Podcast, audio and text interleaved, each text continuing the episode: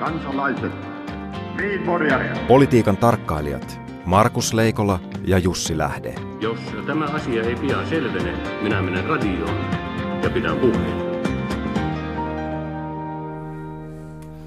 Ja oikein hyvää perjantaita Helsingin Pasilasta. Hyvää huomenta Jussi. Onko tämä nyt semmoinen uutisviikko, että onko meillä mitään aiheita, mistä nyt lähtee oikein niin kuin liikkeelle? Tai saammeko tai voimmeko lähteä mistään liikkeelle? Oi voimme. Mutta mihin me päädymme? Päädymmekö me kenties tyhjälle tontille Helsingin keskustaan? Tarkoitatko nyt sitä, jolla on luvassa sata poroa?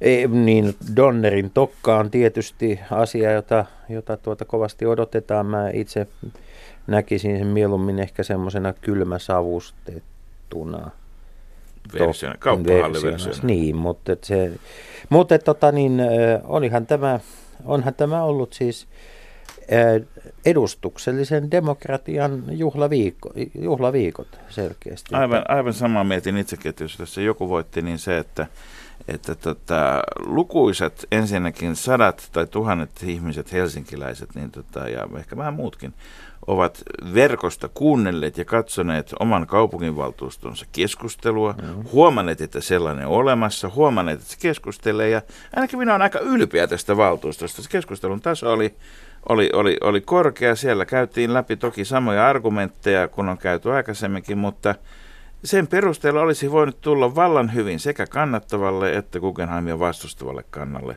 Kyllä siellä sen verran hyvin, Mutta hyvin tuli, tulitko, tulitko Helsingin kaupunginvaltuustoa kannattavalle kannalle?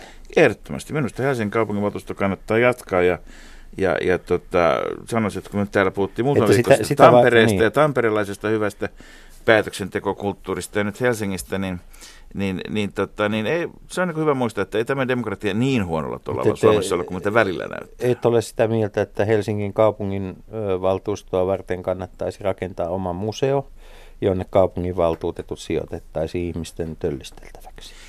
Ei, mutta sen sijaan olen sitä mieltä, että kun tuota, tämmöistä termiä aina välillä käytetään kuin kaupunkistrategia. Sehän tarkoittaa samaa kuin, että kaupungit tekevät tämmöisen, niin kuin monet muutkin organisaatiot, mm. tekevät ikään kuin pitkän tähtäimen suunnittelunsa pohjaksi semmoisen paperi, josta käy ilmi, että mikä on meidän oma halumme ja meidän tahtomme niin kuin pitemmäksi aikaa, jotta sitten voidaan reagoida siltä pohjalta vastaan tuleviin ehdotuksiin.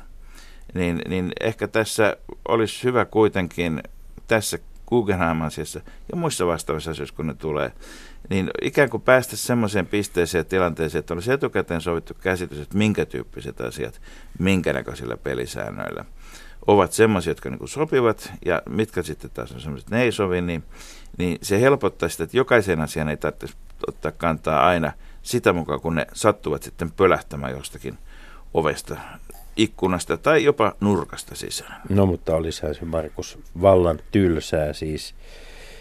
Hei, tota, en, en mä tiedä, pitäähän tässä maailmassa olla äänestyksille tilaa, jopa kansanäänestyksille, vai pitääkö? Kyllä, ja Italiassa kansanäänestetään niin. nyt sunnuntaina. Siellä pääministeri Matteo Renzi on, on pannut päänsä pantiksi, toisin sanoen, jos hänen ehdotuksensa siitä, että käytännössä lakia säätämään riittäisi yksi kamari parlamentissa nykyisen, nykyisen äh, kaksikamarisen systeemin, jossa on ylähuoneena senaatti, niin sen sijaan, niin jos tämä ei mene läpi, niin hän eroaa. Niin ja sitten, sanoen, kukaan ei ole kuuluttanut hänen eroa, mutta hän on itse kuuluttanut sitä. Niin ja sitten sen lisäksi hän on taas sanonut, että jos tämä menee läpi, niin hän peruu muutamia ä, aiemmin tehtyjä päätöksiä.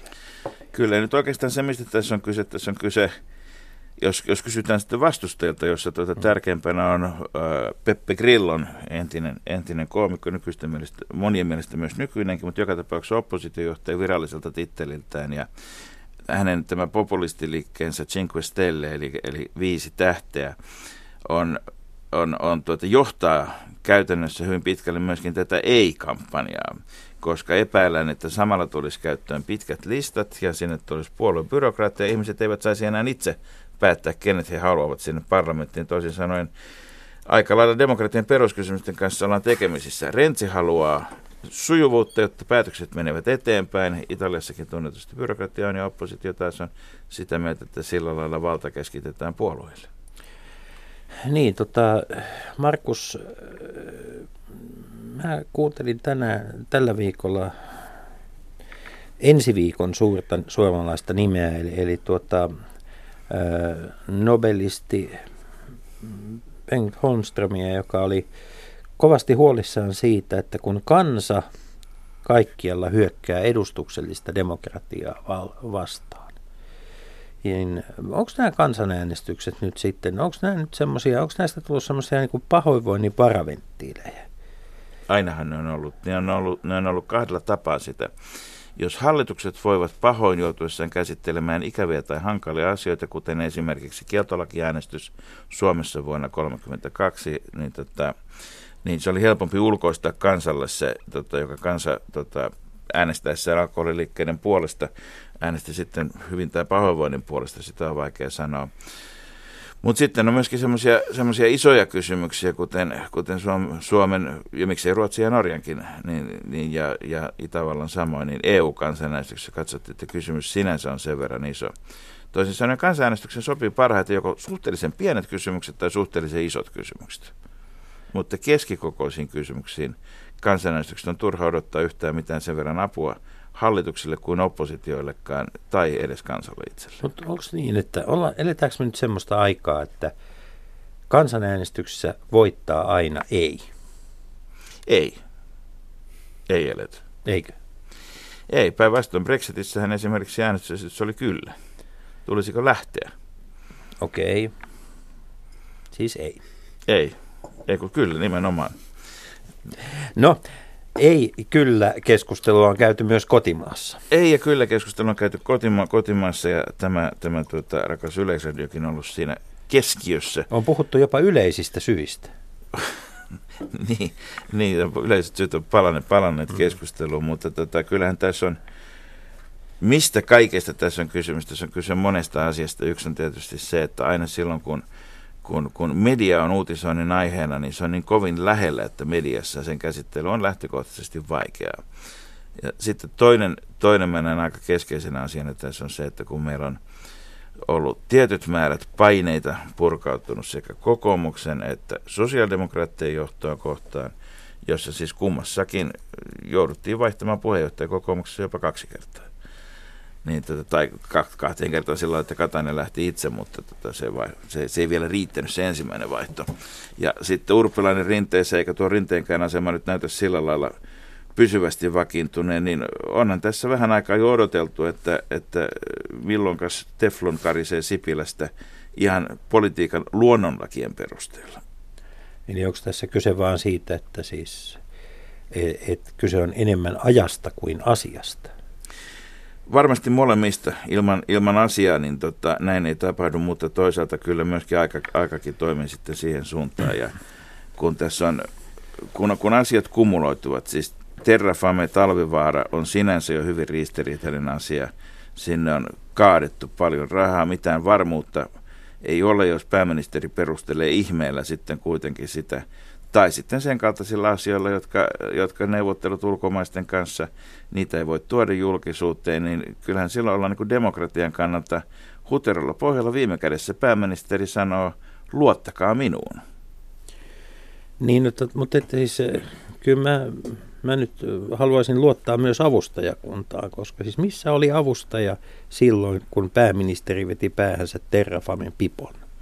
Tai missä oli avustajakunta – silloin, kun pääministerillä, pääministeri ajatteli, että hän oikaisee tämän kokemansa vääryyden tämmöisellä vuokaaviolla, johon kuuluu niin kuin tämän tyyppinen viestintä, mitä nyt on tapahtunut.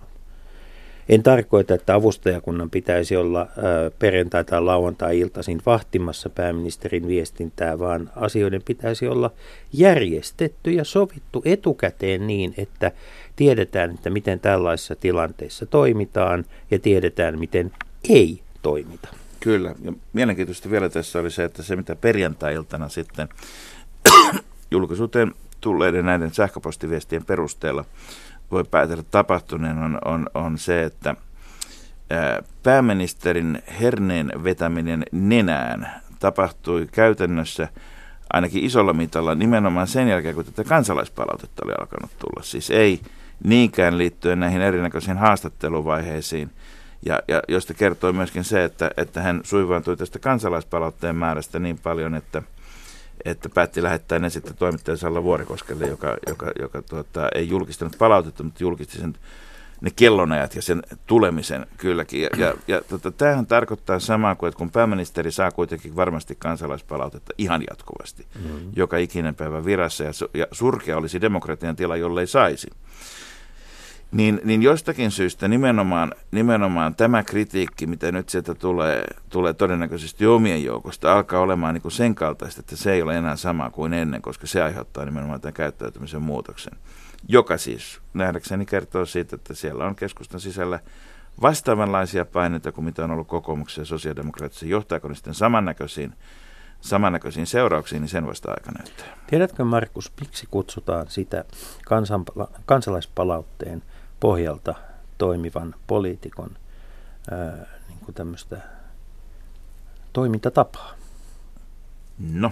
Se on somealogiikka.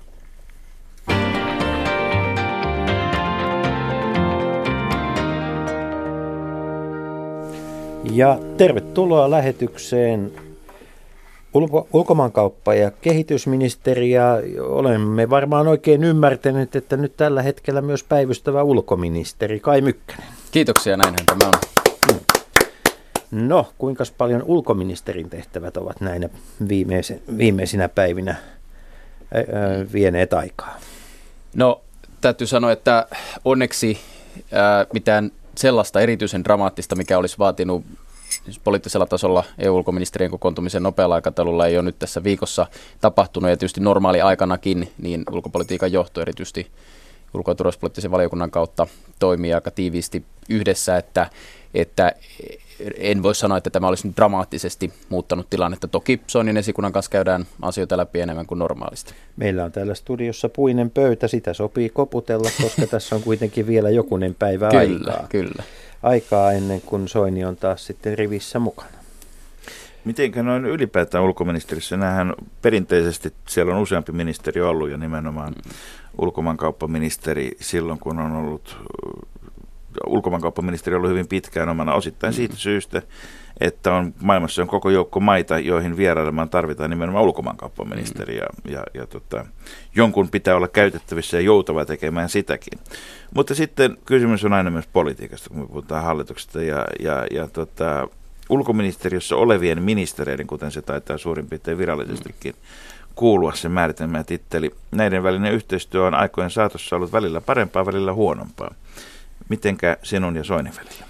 No kyllä se taitaa olla parempaa tässä kategoriassa myös, mitä olen, olen eri edeltäjien kanssa keskustellut, viittaamatta nyt mihinkään tiettyyn henkilösuhteeseen aiemmin, mutta että äh, kyllä Timon kanssa me sattuman kautta tunnetaan jo 15 vuoden takaa Espoon valtuustosta, kun tulimme molemmat sinne samalla kertaa ensimmäistä kertaa valtuutetuksi. Se oli myös Timo Soinille ensimmäinen. Nyt saa tässä välissä myös kehua Espoon valtuustoa, kun Helsingin valtuusto on kehuttu aikaisemmin. Vaaleilla valittu luottamustehtävä hänellekin ensimmäinen, niin kuin minullekin vuoden 2000 kunnallisvaalit. Niin tuota, ja, ja tunnemme sieltä asti ja ollaan kyllä toisiamme opittu sillä tavalla luottamaan keskusteluyhteyteen ja, ja siihen, mitä sovitaan. Ja, ja tämä on tuntunut kyllä toimivan nytkin puolen vuoden ajan jo, että, että ei, ole, ei ole tässä suhteessa ehkä sellaista ää, konfliktialttiutta, niin kuin joissakin tapauksissa on, on ollut. Sinänsä tässä, kun sanoit, että usein on ulkomaankauppaministeri näistä syistä, mitkä mainitsit, niin ei, ei kannata myöskään unohtaa sitä, että itse asiassa – 78 prosenttia rahasta ulkoministeriössä on kehitysosastolla, kehitysministerin salkussa. Ja se, että kuinka me käytämme sen noin 500 miljoonaa euroa vuodessa edelleen leikkausten jälkeenkin kehitysapuun, niin se on itse asiassa sellainen, mitä mä itse pidän aika tärkeänä, että meneekö se tehokkaimmalla tavalla, saammeko me tuloksia aikaan. Vaikea kysymys on, kuinka paljon sen pitäisi samalla olla ikään kuin synergiassa myös Suomen viennin osaamisvahvuuksien kanssa niin, että kun, kun esimerkiksi kaksi viikkoa sitten keskustelin Nairobissa Kenian Water Trust Fundin toimitusjohtajan kanssa siitä, muun muassa siitä, että miksi kaikki heidän hankkeet ovat tähän mennessä olleet tanskalaisia vedenpuhdistamoita, vaikka me olemme myös rahoittaneet hankkeita, niin hän nyt sitten lupasi, että seuraavan kerran kun tulen sinne, niin siellä on varmasti myös suomalaisia vedenpuhdistamoita ja sitten on no, hyvä mikä kysymys, että miten paljon tämä liittyy. Mikä se tanskalaisten mm. salaisuus oli? No se onkin hyvä kysymys ja tietysti osin se salaisuus on ollut voimassa jo 150 siellä vuotta. Mä, siellä ei ole mätää vettä niin, Tanskan maalla. Nimittäin täytyy sanoa, että jos katsoo yrityksiä Pohjoismaista, jotka on läsnä Pohjoismaiden ulkopuolella, niin aika yllättävää on, että niistä 40 prosenttia on tanskalaisia, siis laskien Suomi, Ruotsi, Norja mukaan, jolloin tanskalaiset on tietysti pitkään ollut kauppakansaa, mutta kyllä se myös näkyy siinä, että hyvin riippumattomista lähteistä kuulee koko ajan, että Tanskan ulkoministeriö kieltämättä sen lähetystöverkko on huomattavasti voimakkaammin esimerkiksi orientoitunut viennin edistämiseen. Se on lähettiläiden DNAssa siellä paljon vahvemmin kuin meillä tai Ruotsilla myöskään, että tässä suhteessa No, meidän, meillä, meillä tätä mm. viennin edistämisorganisaatiota on myllätty enemmän kuin Kyllä. ehkä mitään, mitään muita tässä viime vuosina. On, on vanhasta ulkomaankauppaliitosta tuli aikoinaan Finpro ja sitten siellä oli maksullista ja maksutonta palvelua ja sitten niitä eriytettiin ja nyt on Team Finlandia, jossa on pantu koko joukko entisiä korkeakoulujen professoreita, jotka vetävät vientiinstituutteja, vetävät kulttuuriinstituutteja yhtäkkiä myöskin vientivetureiksi ja matkailualan erikoisihmiset. Mekistä on, on tuota, valjastettu myöskin, myöskin kaivosteollisuuden vientivetureiksi ja laivanrakennuksen. Mm toimiiko tämä jollakin lailla järkevämmin nyt vai tarvitaanko mm. vielä yksi uusi perusmyllytys tai palata juurille vai missä pisteessä me nyt oikein mennään. Joo. Kun tuo, ulkoma, kun tuo vienti ei vedä, niin tulee vaan mieleen, että onko tämä niin jatkuva mylläys. Onko sillä jotain tekemistä sen asian kanssa, että mm. vienti ei vedä?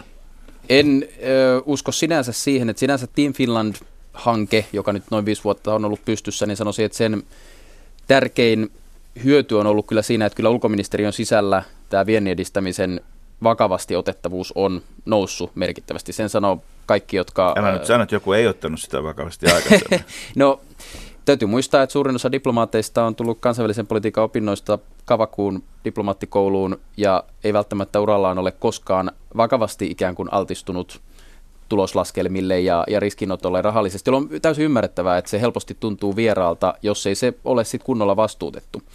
Ja, ja tuota, mä oon monta kertaa tästä syksyn aikanakin sanonut, kun on mietitty näitä kuvioita. Eli onko meidän lähettiläillämme nyt tulosvastuu, että monellako miljardilla mm. heidän maihinsa pitää pystyä viemään no Suomesta? No kyllä, meillä on jokaisen lähetystön Team Finland suunnitelma, jossa on tavoitteet sille, että mitä se lähetystö saa siinä aikaisemmin. Meillä on myöskin meidän kaikissa kahdenvälisissä kehitysmaaohjelmissa nyt kehitysapuohjelmissa niin Team Finland-osio, jossa katsotaan, että mitkä, ja yksi indikaattori myös tulosmittarina kuhunkin maaohjelmaan, että miten suomalaisyritykset pääsevät näihin hankkeisiin mukaan. siellä on sitten joko, joko tuota, äh, japanologian dosentti, tai sitten siellä on ma- lentomat- laivamatkailuekspertti, tai sitten siellä on vieniedistäjä hoitamassa sitä. Yhä useammin myös kauppatieteilijätaustainen diplomaatti, mikä on musta ihan positiivista, kun katsomme diplomaattikolon sisäänottoa. Mutta tuohon alkuperäiseen kysymykseen, niin kun on tässä nyt kiertänyt Afrikkaa, Irania, Egyptiä, USAta näillä matkoilla, niin sellainen huomio, minkä kyllä itse on tehnyt, että yksi sellainen valuvika meillä ehkä edelleen on, että helposti se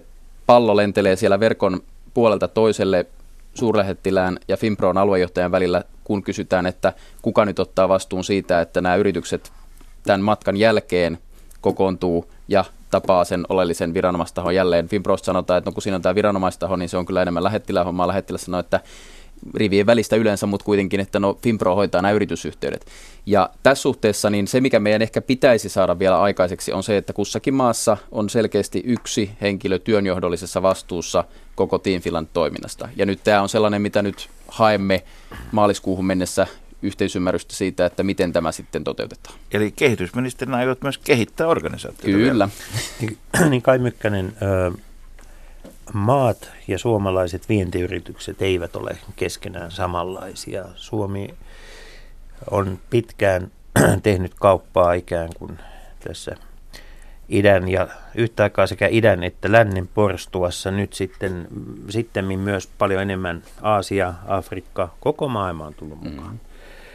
Onko meillä tässä viennin tukitoiminnoissa, viennin edistämisessä, onko meillä niin kuin riittävän laaja paletti sopivia työkaluja eri niin kuin kauppakulttuureihin, eri kaupankäynti- mm. ja sopimuskulttuureihin. Et tota, pärjätäänkö me siinä, mm. siinä, missä muutkin? No yksi semmoinen puuttuva palikka verrattuna esimerkiksi tuota, tanskalaisiin, niin on ollut, kun puhutaan kehittyvistä markkinoista, vaikka Vietnamista tai Keniasta, niin, niin korkotukiluotot, joita meillä nyt ei ole johonkin aikaan ollut olemassa. Me ollaan nyt lanseeraamassa ne joulukuun aikana uuden tyyppisellä mallilla, jossa ensimmäistä kertaa on myös nämä köyhimmät maat mukana, jossa on siis osuus lahjarahaa ja sitten subventoitu luotto, joka usein ratkaisee sen, että tilataanko Hanoin jäteveden puhdistamoon sitten suomalaiset laitteet vai, vai tanskalaiset. Että tämmöisiä joitakin rahoituksellisia ikään kuin level playing field kysymyksiä on ja siinä meidän täytyy olla niin kuin samalla viivalla. Ollaanko Mut, me liikaa luotettu sitten tota joko yksityiseen tai mm. monikansallisiin näihin kehityspankkeihin ja muihin? No ehkä olemme hieman puhdasoppisemmin luottaneet siihen, että rahoitusmarkkinat ovat täydellistyneet globaalissa kapitalistisessa maailmassa, eikä enää tarvita valtiorahoitusta, joka ei varsinkaan nyt finanssikriisin jälkeen enää pidä paikkaansa. Ja tämän takia niin, niin eh, näitä pieniä mutkia täytyy korjata. Yleisesti mä luulen, että meidän paletti on pikemminkin eh, laaja ja työkalut välillä tipahtelee vähän boksin ulkopuolelle kuin että siinä olisi niin puutteita. Et isompi ongelma on sitten se, että ne yritykset, jotka saa selvän palvelutarjouksen ja saa Team Finland palvelut, ne antaa itse asiassa aika hyvää palautetta, 78 prosenttia on erittäin tyytyväisiä, mutta se ongelma on se, että suurin osa meidän pienistä yrityksistä ei edes ymmärrä, mistä niitä hakea. Saati, eli että suomalainen selvää. terveyskeskusongelma, eli, eli tota, sitten kun löydät sen ekspertin, mm. Jos löydät, niin mm. asiat toimii, mutta siellä jonossa on Joo. ikävä istua. Ja se vaatii myös itseluottamusta ja äh, kasvun nälkää, koska nyt kun mä oon yrittänyt tavata maakuntakeskuksissa aina 10-20 sellaista yrittäjää, jotka lukujen perusteella pitäisi olla lähdössä niin kuin vientikasvuun, mutta ei ole ainoatakaan vientikauppaa tehnyt. Niin mistä se sitten lähtee, niin täytyy sanoa, että Pietarin yrityspankkikokemuksen kymmenen vuoden takana mä luulin, että me palveltiin siellä suomalaisia pk-yrityksiä, mutta ne oli kuitenkin yleensä miljoonia vaihtavia. Niin kun katsoo näitä oikeasti pieniä, niin kyllähän siinä puhutaan tosi paljon siitä, että ei ole mitään hajua, että mitä siellä ulkomailla, kehen pitäisi ottaa yhteyttä, mikä olisi ensimmäinen askel. Ylimääräisen sähköpostin lukeminenkin tuntuu usein, että no ei, se, ei me nyt oikein ehitä. Ja sitten viime kädessä... Varsinkin, jos ne on kirjoitettu vierailla kielellä. Varsinkin, jos ne on englanniksi, ja Team Finlandkin voi olla jo oma. Eikä sano yhtään siis, pidä tässä, ei pidä paljon parjata ylimielisesti ketään, mutta että tavallaan nehän on, tuotteethan on yleensä maailmanluokan juttuja, mutta tanskalaisilla on ehkä useammin kulttuurissa se, että sä olet luuseri, jos et sä lähde siihen vientikasvuun. Meillä taas ollaan usein tyytyväisiä, että jos nyt saa maakunnan alueella merkittävän roolin ja jos on, on tota kylän, eli, eli kylän iso yrittäjä, niin se riittää.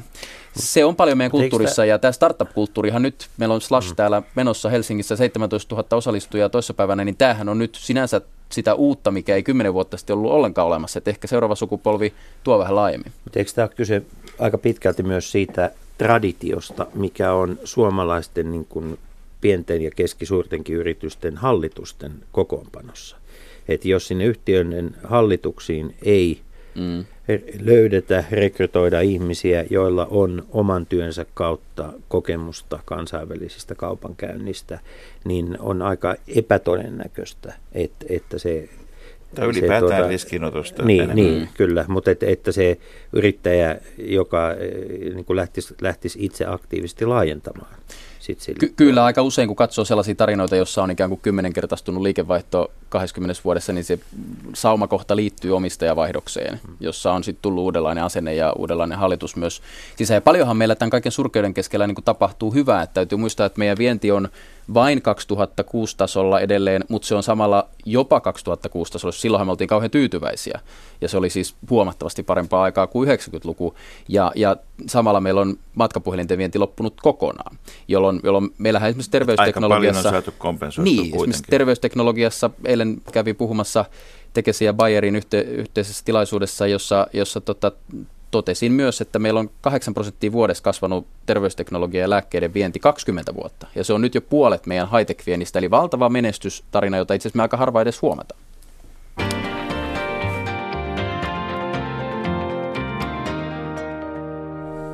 Ohjelma, jota kuuntelette, on Leikola ja Lähde, ja meillä on vieraan ulkomaankauppa- ja kehitysministeri Kai Mykkänen.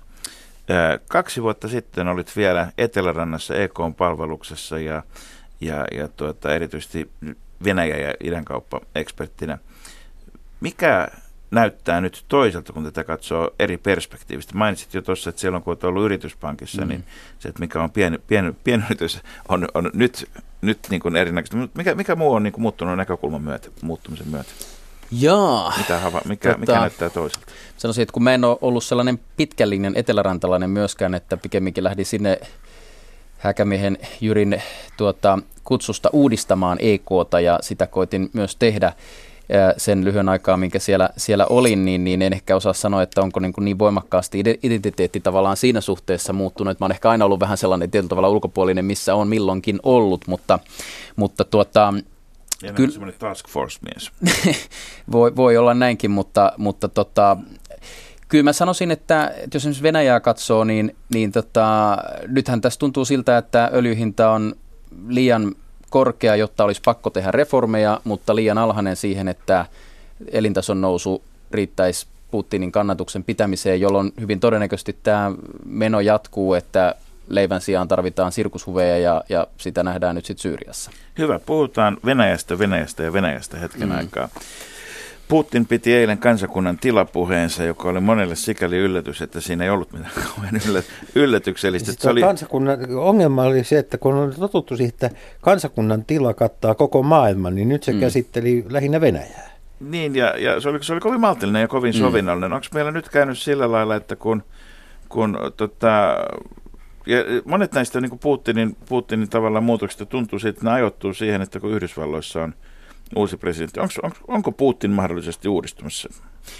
No, Jälleen kerran. Viitaten, mitä äsken sanoin siitä, mun mielestä öljyhinnalla voi selittää hyvin paljon Venäjän taloudesta, mutta myöskin sen kansainvälistä politiikasta. Että itse asiassa öljy, talouskriisi on enemmän syy kuin seuraus siihen, mitä tapahtuu Ukrainassa. Että Venäjän talous alkoi tipahtaa 2013 vähän ennen kuin Ukrainan vallankumous tapahtui ja silloin oli voimistettu tarve niin kuin reagoida siihen voittajana. Et, et sen jälkeen, kun, kun elintaso oli alkanut luisua uudestaan alas ja alkoi kansalla se käsitys tästä ei päästä enää takaisin kasvulukuihin, niin ei voinut vielä ulkopolitiikassakaan eh, hävitä, että, että näin. Nyt se eilinen puhe, niin mä luulen, että siinä pääkysymys, miksi oltiin niin maltillisia eikä ikään kuin nostatettu kansallistunnetta, nyt oli varoa sellaisia lauseita, joiden takia Trumpin olisi pakko ikään kuin sanoa vastaan.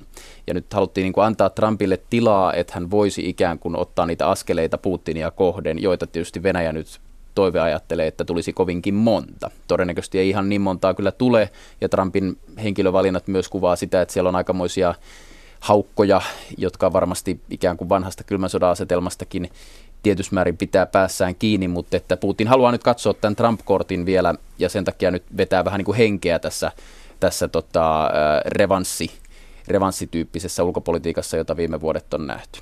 Mutta vaikka samalla kun mekin puhumme tässä kaikessa rauhassa Suomessa, niin, niin Itä-Aleppoa pommitetaan mm. ja siellä on, siellä on valtava inhimillinen tragedia käynnissä, niin tästä huolimatta, niin näyttääkö siltä, että paradoksaalisesti, tai se olisi ainakin mahdollista, että Trumpin valinta saattaisi johtaa Syyrian rauhoittumiseen sitä kautta, että tuota, siitä ei tulekaan tämmöinen niin pahan akseli Washingtonin ja Moskovan välille Trumpin ja Putinin, vaan päinvastoin, että tuota, et, et Putin joutuu niin kuin, kat, antamaan, antamaan tilaa muillekin. Niin, tai luulen näin, että, että Venäjä saattaa siirtyä siinä ikään kuin kotiutusvaiheeseen, ja, ja valitettavasti myös tietysti lännellä on kiusaus kyllästyä yritykseen kaataa Assadin hallinto, varsinkin jos käy nyt niin, että joulukuun aikana Aleppo kaatuu Assadin hallinnon syliin ja, ja, ja tuota, Trumpilla ei välttämättä ole innostusta ikään kuin alkaa kääntää sitä tilannetta toiseksi. Kaikki tietää, että tästä vaadittaisiin niin kuin pitkäverinen kamppailu, jossa myöskin sit helposti suurvallat on epäsuorasti vastakkain, että, että kyllähän tämä on mahdollista, että siitä löytyy yhteisymmärrys johonkin mittaan asti, mutta että eh, mä itse olen lähtökohtaisesti aika skeptinen siitä, että tämä lännen ja Venäjän vastakkastelu tästä muuttuisi, koska itse asiassa Putinin hallinto tarvitsee legitimaationsa tämmöistä revanssihenkeä, suurvallaksi nousemista ja, ja myöskin ikään kuin sitä vastapuolia, että tällä hetkellä esimerkiksi USAta voidaan syyttää Venäjän elintason laskusta, vaikka se ei totuudenmukaisesti olekaan pääsyy, mutta se kelpaa semmoiseksi, jos pakotteet poistettaisiin, niin, niin voi olla, että Putinin kannatusluvutkin alkaisi alkaisi tässä suhteessa heikentyä. Onko niin, että pahinta, mitä Putinille voi sitten lopulta tapahtua, on se, että Donald Trump oikeasti heittäytyisi kaveriksi ja rupeisi tarjoamaan ylävitosia kansainvälisten mm. ö, kuvayhteyksien äärellä?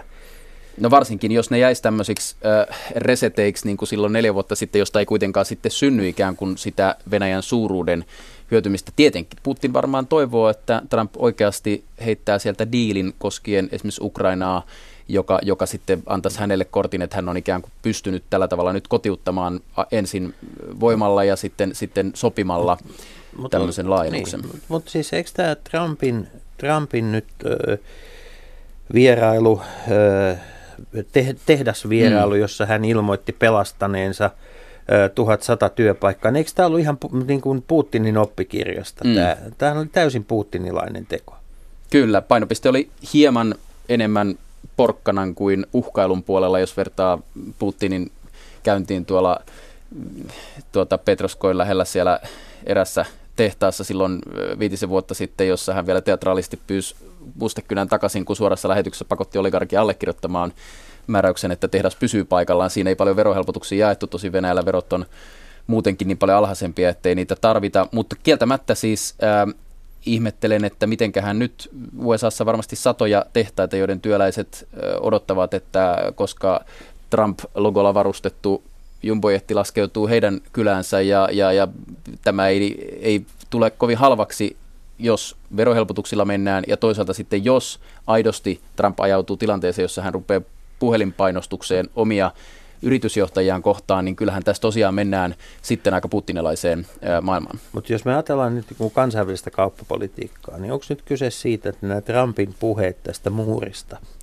on ollut itse asiassa siis tarkoitettu amerikkalaisille yrityksille, että rakennamme tähän muurin, että ette pääse täältä Meksikoon? No mä luulen, että kyllähän muurilla sinänsä ei ole tietysti merkitystä itse työpaikkojen siirrossa, että pikemminkin niin, että jos, jos meksikolaisia siirtotyöläisiä ei pääse USAhan, niin, niin työvoima on entistä halvempaa nimenomaan siellä Meksikon puolella ja, ja ikään kuin kalliimpaa taas USAn puolella.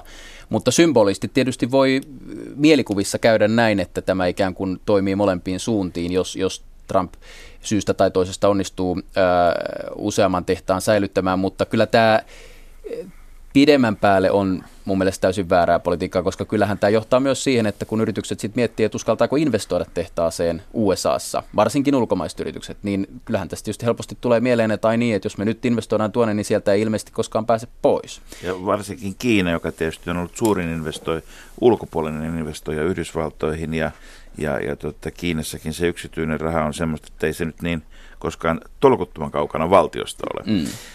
Tuota, se, että Trump on kohdistanut tämän kauppapoliittisen somevihansa ensimmäise, ensimmäiseksi Kiinan suuntaan, onko tämä mahdollisesti myöskin Euroopalle mahdollisuus, jos me nähdään, että siellä tota, kiinalaiset ja jenkit nokittelee toisilleen, mm. niin syntyykö siitä meikäläiselle haitekille vientimahdollisuuksia? No kyllä, tietyssä määrin. Esimerkiksi sitä kautta, että nyt kun Japani jäi tässä nuolemaan näppejään Tyynemeren vapakauppasopimuksen osalta, niin hyvin todennäköisesti he kiihdyttää omaa myönnytys, myöntyväisyysmahdollisuuttaan sitten Euroopan ja Japanin välisessä vapaakauppasopimuksessa, joka on parhaillaan neuvoteltavana ja toivottavasti talven aikana saadaan sovittua, joka on iso asia muun muassa suomalaiselle viennille. Ja ehkä vielä isommassa kuvassa, jos käy niin, että Kiina korvaa taloudellisena keskuksena Tyynemeren vapaakauppasopimuksessa USAan, mikä on mahdollista, niin, niin voihan olla, että tämä kääntyisi sitten sellaiseksi tulkinnaksi, että tässä myös Trump tavallaan luovutti tämän vapaakaupan johtajuuden tai sanotaan kaupan pelisääntöjen johtajuuden Kiinaan. Ja ehkä sitten tulisi sitten tarve ikään kuin vastapainoksi sopia Euroopan kanssa kuitenkin ää, säännöistä pidemmälle, jolloin esimerkiksi sitten tämä Yhdysvalta ja EU-välinen kauppaneuvottelu saattaisi olla poliittisesti tarkoituksenmukaista hänellekin käynnistää sitten uudelleen. Siitähän hän ei ole edelleen mitään sanonut. Samalla ei, myönnän heti, että se on erittäin vaikeaa päästä ihan yhteiseen sopimukseen siitä, koska USAn arvot liittyen vaikka välimiesmenettelyihin kauppasopimusten tulkitsemisessa niin on, on hyvin erilaisia kuin mitä eurooppalainen oikeusvaltioajattelu. Kanadan kanssa me päästiin nyt ensimmäistä kertaa merkittävään kauppasopimukseen, jossa on suljetun välimiesmenettelyn sijaan pysyvistä tuomareista koostuva oikeusvaltiota ja, ja myöskin avoimuutta uudella tavalla vapakauppasopimuksiin tuovaa menettelyä hyvin tarkasti korostettu, että mikä on ikään kuin hyvinvointivaltion legitimiteetti suhteessa kauppasääntöihin. Ja mun mielestä, niin kuin sanoin tuolla kauppaneuvostossakin kuukausi sitten, niin tästä kyllä tämän ilmapiirin huomioiden, niin täytyy tehdä sellainen standardi, että Eurooppa ajaa nimenomaan tämän tyyppisiä sopimuksia, että ja palauttaa ikään kuin se luottamus siihen, että vapaakauppa ei ole työoikeuksien polkemista, vaan se on nimenomaan ikään kuin eurooppalaisten työpaikkojen luomista, niin kuin se on ollutkin. Eli jos kuuntelen tarkkaan, niin, niin, tota, niin näet jopa hyvänä, että tätä TTIP ei mennyt siis nyt tässä hujauksessa, tosin ei johtua niinkään mm. eurooppalaisesta, vaan Amerikasta läpi, koska silloin on, meillä on mahdollisuus ehkä joskus vielä saada sen kaltaiset ehdot, jotka ovat eurooppalaisemmat. Öö, juu, tosin siis komission mandaatti, joka Euroopasta on sovittu, niin sehän jo sinänsä on hyvin tiukka ollut koko ajan, että se on sisältänyt tämän Kanadan tyyppisen sopimuksen elementit ja, ja tota, en usko, että Ranska olisi koskaan voinut hyväksyä tätä sopimusta, ei Saksan nykyinen hallituskaan, jos se olisi yritetty muodostaa siinä mallissa, mikä USA-neuvottelijoiden ehdotus on, varsinkin kun meillä samaan aikaan on Kanadan sopimus, joka sekin oli haasteellinen asia syksyllä saada läpi, niin kuin muistamme varsinkin Vallonian parlamentissa, mutta myös monen muun maan kohdalla vaikeita neuvotteluja myös neuvostotasolla. Kai Mykkänen, Venäjä-pakotteet. Tuota, tässä näyttää siltä, että, että tota, Putinilla on joku sellainen sorkkarauta, jolla Euroopan unionin yhtenäisyyttä saadaan rakoilemaan enemmän ja enemmän suunnalta kuin toiselta. Ranskan vaaleissa puhutaan Venäjästä todennäköisesti aika paljon. Italialla on niin kuin omat, omat ollaanko me niin kuin, käykö tässä niin, että Suomi on se ainoa partiopoika, joka jää riviin seisomaan, kun kaikki muut on jo sitten hommasta livenneet? No en pidä kovin todennäköisenä myöskään sen takia, että vaikka tämä on tietynlainen äh, paineenpuhdistuspäästöreikä, että sanotaan, että nyt Venäjän kanssa pitäisi tehdä näin ja näin eräissä maissa, niin oikeasti asiatasolla kuitenkin näillä pakotteilla on hyvin vähän yhteyttä eurooppalaiseen vientiin Venäjälle. Et esimerkiksi Suomen osalta niin 99 prosenttia meidän viennistä, mikä kolme vuotta sitten oli, oli olemassa, niin, niin on pakotteista vapaata, että ei sinänsä eli, siis... Eli meidän, meidän taloudelliset ongelmamme eivät myöskään, niin kuin, omat taloudelliset mm. ongelmamme mm. eivät myöskään johdu näistä Venäjä-pakotteista. Ei, ei. Sitten tietysti vastapakote elintarvikkeiden tuontikielto, jonka Venäjä itse on asettanut, niin se on noin 5 prosenttiyksikköä meidän parhaiden aikojen Venäjän viennistä, noin 300-400 miljoonaa valion kannalta tragediaa ja maitosektorin kannalta. Senkin osalta täytyy tietysti rehellisyyden nimissä sanoa, että vaikka tuontipakotteet poistus nyt ensimmäinen tammikuuta, niin ei suomalaiselle kalliille premium-maidolle ole sellaisia markkinoita Venäjällä kuin oli. Rupla on puolet heikompi, venäläisen ostovoima on vielä enemmän heikentynyt, siellä on kilpailijat val- vallanneet alaa, eli käytännössä siis ei ole mitään paluuta niihin äh, kalliin ruplan ja hyvän ostovoiman aikoihin, ja siitä se pääosa Ennen kuin meidän, Venäjän talous lähtee Ennen kuin Venäjän talous, johon menee pitkään aikaa, koska ei ole mitään syytä uskoa, että öljyhinta viisinkertaistus niin kuin viime vuosikymmenellä, eikä myös viitaten eiliseen Putinin puheeseen, niin valitettavasti ei ole mitään syytä uskoa, että sinänsä siellä asetettu Vladimir Maun johtama talousreformiryhmä tällä kertaa saisi yhtään enemmän reformeistaan läpi kuin ö, reilu viisi vuotta sitten, jolloin hän viimeksi johti tällaista vastaavaa työryhmää. No mikä merkitys on Venäjän talousministerin vaihdoksella? No Mä sinänsä sattuman kautta tunnen tämän uuden talousministeri Maxi Moreskinin jo kymmenen vuoden ajalta. Hän oli ensin Rosbankissa ja sitten Societe Generalissa ranskalaispankissa pääekonomistina ja, ja sitten myös talouskehitysministeriössä osastopäällikkönä. Hän on musta fiksu ekonomistiorientoitunut talousliberaali kaveri, varsin nuori myös, 34-vuotias itseäni nuorempi.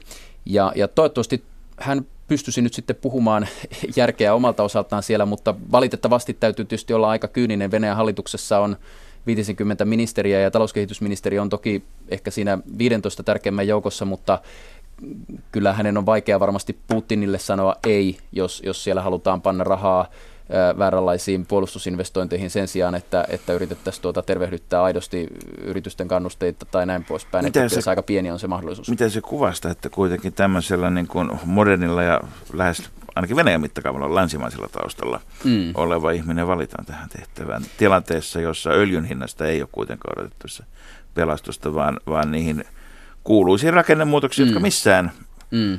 Äh, näillä seuduilla sijaitsevassa maassa mm. eivät ole helppoja, niin, mm. niin, niin, niin tota, mitä, mistä se kertoo? No se kertoo siitä, että Putinilla on edelleen, niin kuin on ollut alusta asti, halu pitää lähi, lähipiirissään, hallituksessaan myös ikään kuin talousasiantuntijoita ja myös varsin liberaaleja mielipiteitä siellä saa esittää, että jos menette moskovalaisten huippuyliopistojen niin luentossa, niin kauan kuin taloudesta varsinkin kyse, niin siellä, siellä puhutaan paljon rajummin Venäjän taloudesta kuin mitä meillä täältä käsin, että se ei sinänsä ole kielletty, ja myöskin Putinin talousneuvostokeskusteluissa niin, niin varsin rajua kritiikkiä hän kyllä sietää, Haaste vaan on se, että viimeisen kymmenen vuoden aikana varsinkaan nämä reformaattorit eivät ole sitten kuitenkaan saaneet päätöksiin asti näitä näkemyksiä, vaan siellä on koko ajan tämä silavikkisiipi voittanut yhä useamman ja useamman päätöksen. Ensimmäisen neljän vuoden aikana Putin teki voimakkaita veroreformeja ja myöskin hallinnollisia yksinkertaistuksia ja, ja selvästi bisnesympäristö parani, mikä näkyy sitten yhdessä öljyhinnankin siivittämänä, niin myös kasvuna, mutta valitettavasti hän on kyllä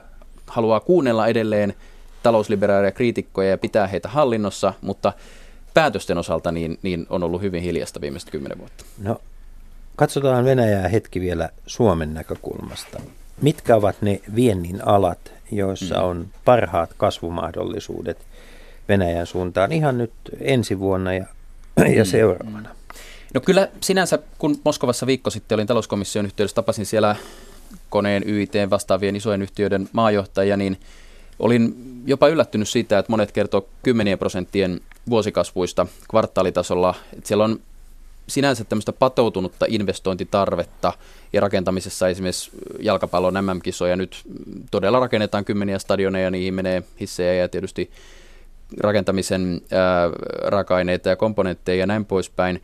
Ää, ja, ja sinänsä mä luulen, että tämmöinen hienoinen elpyminen, joka meillä on nyt käynnistynytkin, niin, niin tapahtuu, että ihan perinteisiä rakentamisen teknologian äh, vientialoja ja onneksi suurin osa yrityksistä on pysynyt Venäjällä ja tulee siellä jonkun verran kasvamaan, mutta ei mitään semmoisia 2-30 prosentin vuosikasvuja tulla näkemään, koska tosiaan se öljyn hinta ei, ei sellaista tue eikä mitään reformeja ole tulossa.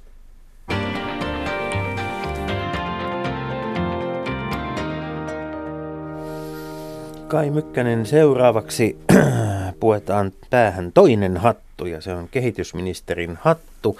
Ja kehitysministerin hatun, hattu päässä joutuu joskus puhumaan muun muassa gepardihattujen kanssa, jos, jos tuota, toista espoolaista eli Timo Soinia on, mm. on uskominen. Onko tässä kehitysyhteistyöasiassa teidän yhteistyö yhtä auvoista kuin Espoon valtuustossa? No ihan hyvin on niissäkin muutamissa kysymyksissä, missä kehitysyhteistyöstä on Timon kanssa puhuttu rahojen suuntaamisista, niin, niin pärjätty, että sinänsähän se on selkeästi sitten minun salkun asiaa, että mihin, mihin ne, ne rahat käytetään ja ja Mitkä tota, on semmoisia kysymyksiä, joita te käytte yhdessä? Mm, no ehkä se on esimerkiksi sanotaan rauhanvälityksen ja kehitysyhteistyön rajapinet, jotka tulee lähemmäs sitten Timon tonttia. Samoin vaikkapa nyt jos puhutaan meidän kehitysavusta Afganistaniin, niin sillä on yhteytensä sitten meidän Afganistan yhteistyöhön ulkopoliittisesti ja, ja tämän tyyppiset, mutta se kore tavallaan, mikä liittyy meidän Afrikkaan keskittyvään kahdenväliseen kehitysyhteistyöhön tai kansalaisjärjestöjen rahoitukseen tai Maailmanpankki- ja YK-rahoitukseen, niin, niin, niin se on tietysti selkeästi sellaista, josta, josta minä kannan vastuun. Ja, ja, ja sillä puolella mä itse tässä on koko ajan peräänkuluttanut sitä, että meidän täytyy keskittyä riittävän paljon, pystyy myös valitsemaan pois. Me tullaan nyt Sambian osalta selvästi keventää meidän osuutta, koska se on meidän kohdemaista nyt se, joka on ikään kuin selkeämmin sellainen, josta voidaan tulla helpommin pois kuin monesta muusta paikasta. Mistä syystä? No se on lähempänä keskitulos, alemman keskitulosen maan rajaa. Ja, ja äh, jos katsotaan vaikka Mosambikki, Tansaniaa, Etiopiaa, myös Keniaa, niin näissä äh, on selkeämpi, vielä, vielä selkeämpi tarve sille. Totta kai siis paikkojahan olisi satoja, joissa meidän kannattaisi olla läsnä, mutta mun mielestä meidän täytyy keskittyä, että meillä pystyy vaikutusvaltaa siinä maassa. Eli kriteeri on siis se, että sinne pystytään vaikuttamaan ja sitten tota, köyhyys. Kyllä, näin, näin, näin on. Ja, ja myöskin tietysti se, että missä meillä on sellaiset yhteistyösuhteet, jotka, jotka toimii kaikilla parhaalla tavalla. Ja sitten täytyy olla tietty pitkäjänteisyys, että esimerkiksi Vietnamista on tultu kymmenen vuoden tähtäimellä pois. Nyt päättyy viimeiset lahjapuprojektit ensi vuoden jälkeen, että et näin. Ja sitten tietysti tässä on niin kuin yksi sellainen laaja kysymys just, että mä olin esimerkiksi kaksi viikkoa sitten Dar es Salaamissa Tansanian pääkaupungissa avaamassa tota, uutta sähköverkon hallintajärjestelmää, joka helpottaa miljoonien ihmisten elämää niin, että ei tarvitse polttopuiden keräilyyn käyttää läksyjen lukuaikaa. Mutta kysymys on sitten se, että se on suomalainen kehitysapuprojekti, noin 30 miljoonaa euroa me on laitettu siihen. Siellä on suomalaisen Eltelin tekemät äh, laitteet, hyvä näin. Äh, Tämä on tämmöinen infrastruktuuriprojekti ja siitä saa helposti näin ekonomistille orientoituneesti niin luvut mitattavaksi, että mitä on saatu aikaa milläkin euromäärällä. Toisaalta sitten voi olla, että kymmenen vuoden päästä sitä ei ole osattu oikein käyttää ja, ja moni kokenut kehitysapukonkari sanoi, että pitäisi enemmän panostaa kuitenkin sitten kapasiteetin rakentamiseen ihmisten päiden sisälle, jota me toki myös tehdään myös Tansaniassa. Ja tämä on vaikea kysymys, että, että missä määrin meidän pitäisi panostaa rautaan, josta saa konkreettisia tuloksia, ja myöskin, jotka usein on lähellä niitä Suomen vahvuuksia, jos puhutaan meidän viennin, viennin mahdollisuuksista ja saadaan sitä päätä auki ja missä määrin sitten pitäisi järjestää valmennuksia vaikkapa äh, Tansanian verohallinnolle, jotta, jotta he saisivat sais edes yhden prosenttiyksikön enemmän BKTstä veroja, joka sinänsä riittäisi korvaamaan meidän kansainvälisen rahoitusavun kokonaan. Ehkä, ehkäpä se olisi hyvä, että meidänkin vahvuutemme olisi päässä myös. ja kyllä sitä siellä onkin. Epäilemättä. Tätä, kuitenkin Afrikka on, toisin kuin mitä vielä usein kuuluu väittämään, Afrikan viimeiset kymmenen vuotta, niin sanottu Musta Afrikan, sehän on ollut menestystarina. Köyhyyttä on posautu tota, paljon pois, sairaustilanne, lukutaito, kaikki nämä tämmöiset inhimillisen mm. kehityksen mittarit, mittarit tota, BKT-kasvu mukaan lukien, niin tota, näyttävät hyvää. Tuota, Miten kehitys, miten, miten, miten silloin tämän, tämän tota, länsimaiden toiminnan ja Suomen toiminnan, miten ne muuttuu ne painopisteet silloin, silloin, kun tämä kehitys lähtee liikkeelle, mutta se ei saisi tietenkään romahtaa mm. toisenkaan mm. suuntaan. Ja, pahimmillaan mm. tarvitaan yksi keskikokoinen luonnonkatastrofi per keskikokoinen Afrikan mm, maa mm. ja saatetaan mennä takaisin. Miten, miten ikään kuin pystytään mukautumaan, mm. ei ainoastaan niin kuin siihen, että, että jos meillä on vähemmän rahaa käytettävissä, mm, mm vaan nimenomaan niiden olosuhteiden mukaan, Joo. kun me, siellä mennään seuraavaan vaiheeseen. Joo, no erityisesti sillä, että me siirretään nyt noin neljänneksen verran ikään kuin meidän kehitysapun rahoitussalkusta investointimuotoiseen riskijakorahoitukseen. Ja meillä on minusta ainutlaatuinen mahdollisuus nyt tällä vuosikymmenellä siihen, että Afrikassa syntyy yrittäjätaloutta niin kuin kymmenkertaisella tavalla mitä aiemmin. Siis se on aika hurjaa, että jossain Nairobin isommassa slummissakin niin on parisadan metrin välein M-Pesa mobiilimaksu järjestelmän toimipiste ja, ja ihmiset on aidosti rahataloudessa kiinni. Nyt ihan ensimmäistä kertaa itse asiassa Salossa kehitetyn tekstiviestiprotokollan ansiosta, jota, jota siellä käytetään maksuvälityksessäkin. Ja, ja me rahoitetaan esimerkiksi Tansaniassa ja Keniassa startup-keskuksia ja, ja tietysti laajemmin ottaen esimerkiksi maatalous... Hetkinen, eikö sinne enää viedäkään Valmetin traktoreita pellolle tota, onko, onko, ne oli, ne oli onko Slash meidän vientituotteemme? Ei, Slash on meidän vientituotteita ja itse asiassa on sovittu, että nyt tämän, tämän tänään päättyvän Slashin jälkeen niin myöskin puhumme Slash johdon kanssa taas entistä vakavammin nyt siitä, että miten me saataisiin skaalattua ylös slash East Africa kenties jo ensi vuonna. Ja, ja tota, tämä voi olla ihan keskeinen kysymys siinä, että miten me voimistetaan. Me ollaan tuotu nyt tänne Slashiin 40 maasta kehittyvien köyhien maiden startup-yrittäjiä ja näiden pienien startup-hautomoiden johtajia ja, ja tapasin heitä eilen ja olivat tietysti aivan innoissaan, että miten voi olla 17 000 ihmistä Hetkinen, onko paikassa. tämä nyt meidän verovarojemme oikeita käyttöä, että tuomme afrikkalaisia tänne hakemaan amerikkalaisten rahaa?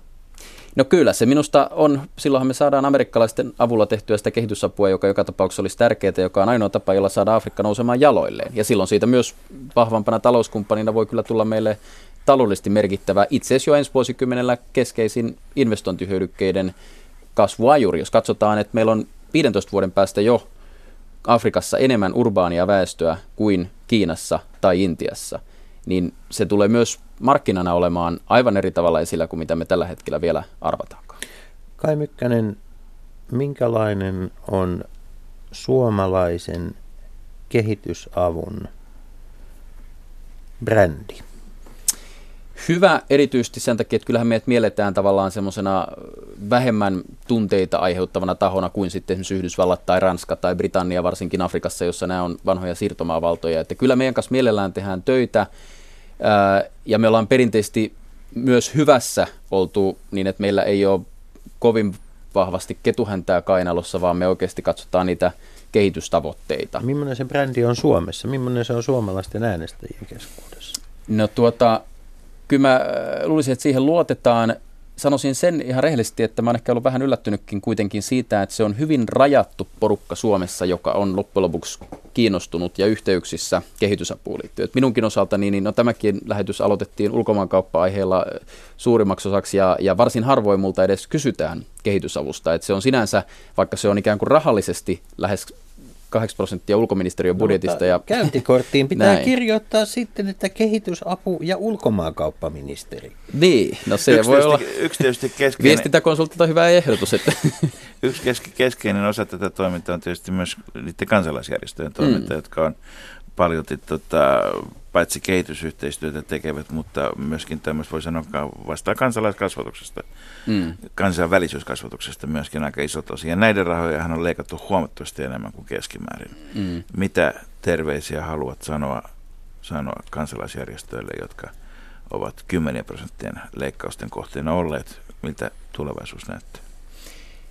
Tulevaisuus jatkuu toivottavasti suhteellisen ennustettavana ja meillä itse asiassa eilen juuri käsiteltiin hankeavustuksia seuraavan neljän vuoden ajalle ja nyt on järjestöevaluaatio valmistumassa keväällä ja kuten olen järjestöille sanonut, niin nythän nämä leikkaukset toteutettiin aika lailla juustohöylällä ja ensi vuonna kun katsomme sitten 2018 alkavan nelivuotiskauden ikään kuin yleisavustuksia näille tärkeimmille järjestöille, joille niitä maksetaan, niin edelleen noin 60 miljoonaa euroa siis vuositasolla budjetoituna, niin, niin tuota, siinä yhteydessä me tullaan nyt katsomaan, että pitäisikö uskaltaa priorisoida selkeämmin ja katsoa niitä tulosten kautta. Ja se, mitä on sanonut kaikissa yhteyksissä, että mun mielestä tässä kehitysavussa täytyy lähteä niistä kentällä tapahtuvista vaikutuksista. Yhtään euroa ei makseta sinänsä siitä, että suomalainen virkamies on jossain tehtävässä tai että suomalainen järjestö pyörittää toimintaansa – se ei ole itseisarvo, vaan se tulos tulee sieltä, että, että saadaan kehitysvaikutuksia ja, ja sillä voi olla joku yhteys Suomen vahvuuksien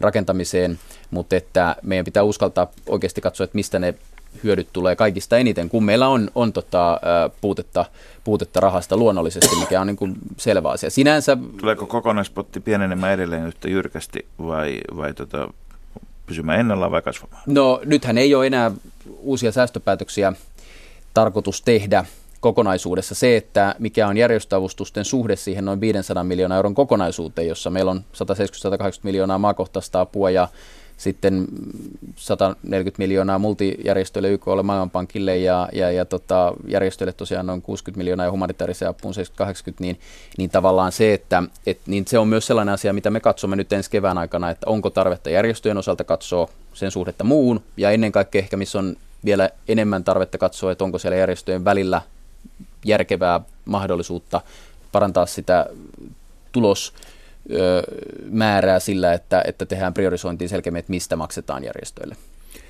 Kai Mykkänen, äh, olet, voi sanoa, että jälleen kerran urallasi tullut uudenlaiseen toimintaympäristöön, uudenlaisiin tehtäviin.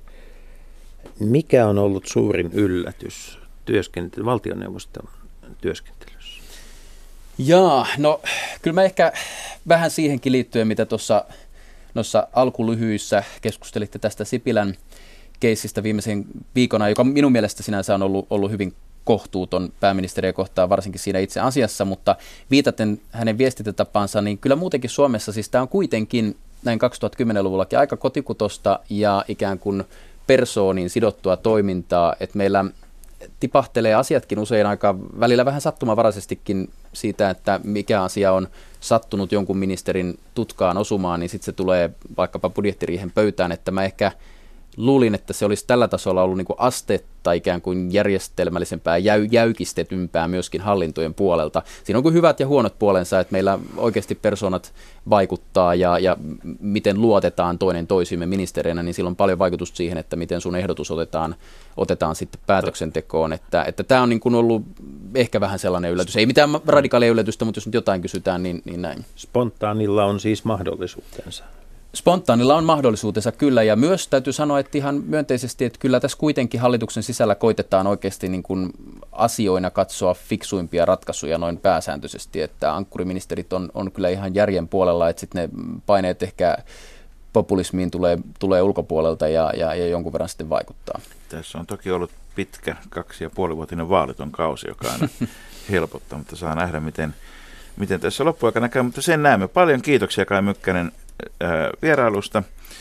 Ja ensi viikolla meillä on sitten Jussi... Sata salamaa. Niin, meillä on meidän perinteinen itsenäisyyspäivä lähetyksemme, jossa, jossa tuota, aina käymme kansa, kansakunnan... Hannu Salama meille soittaa.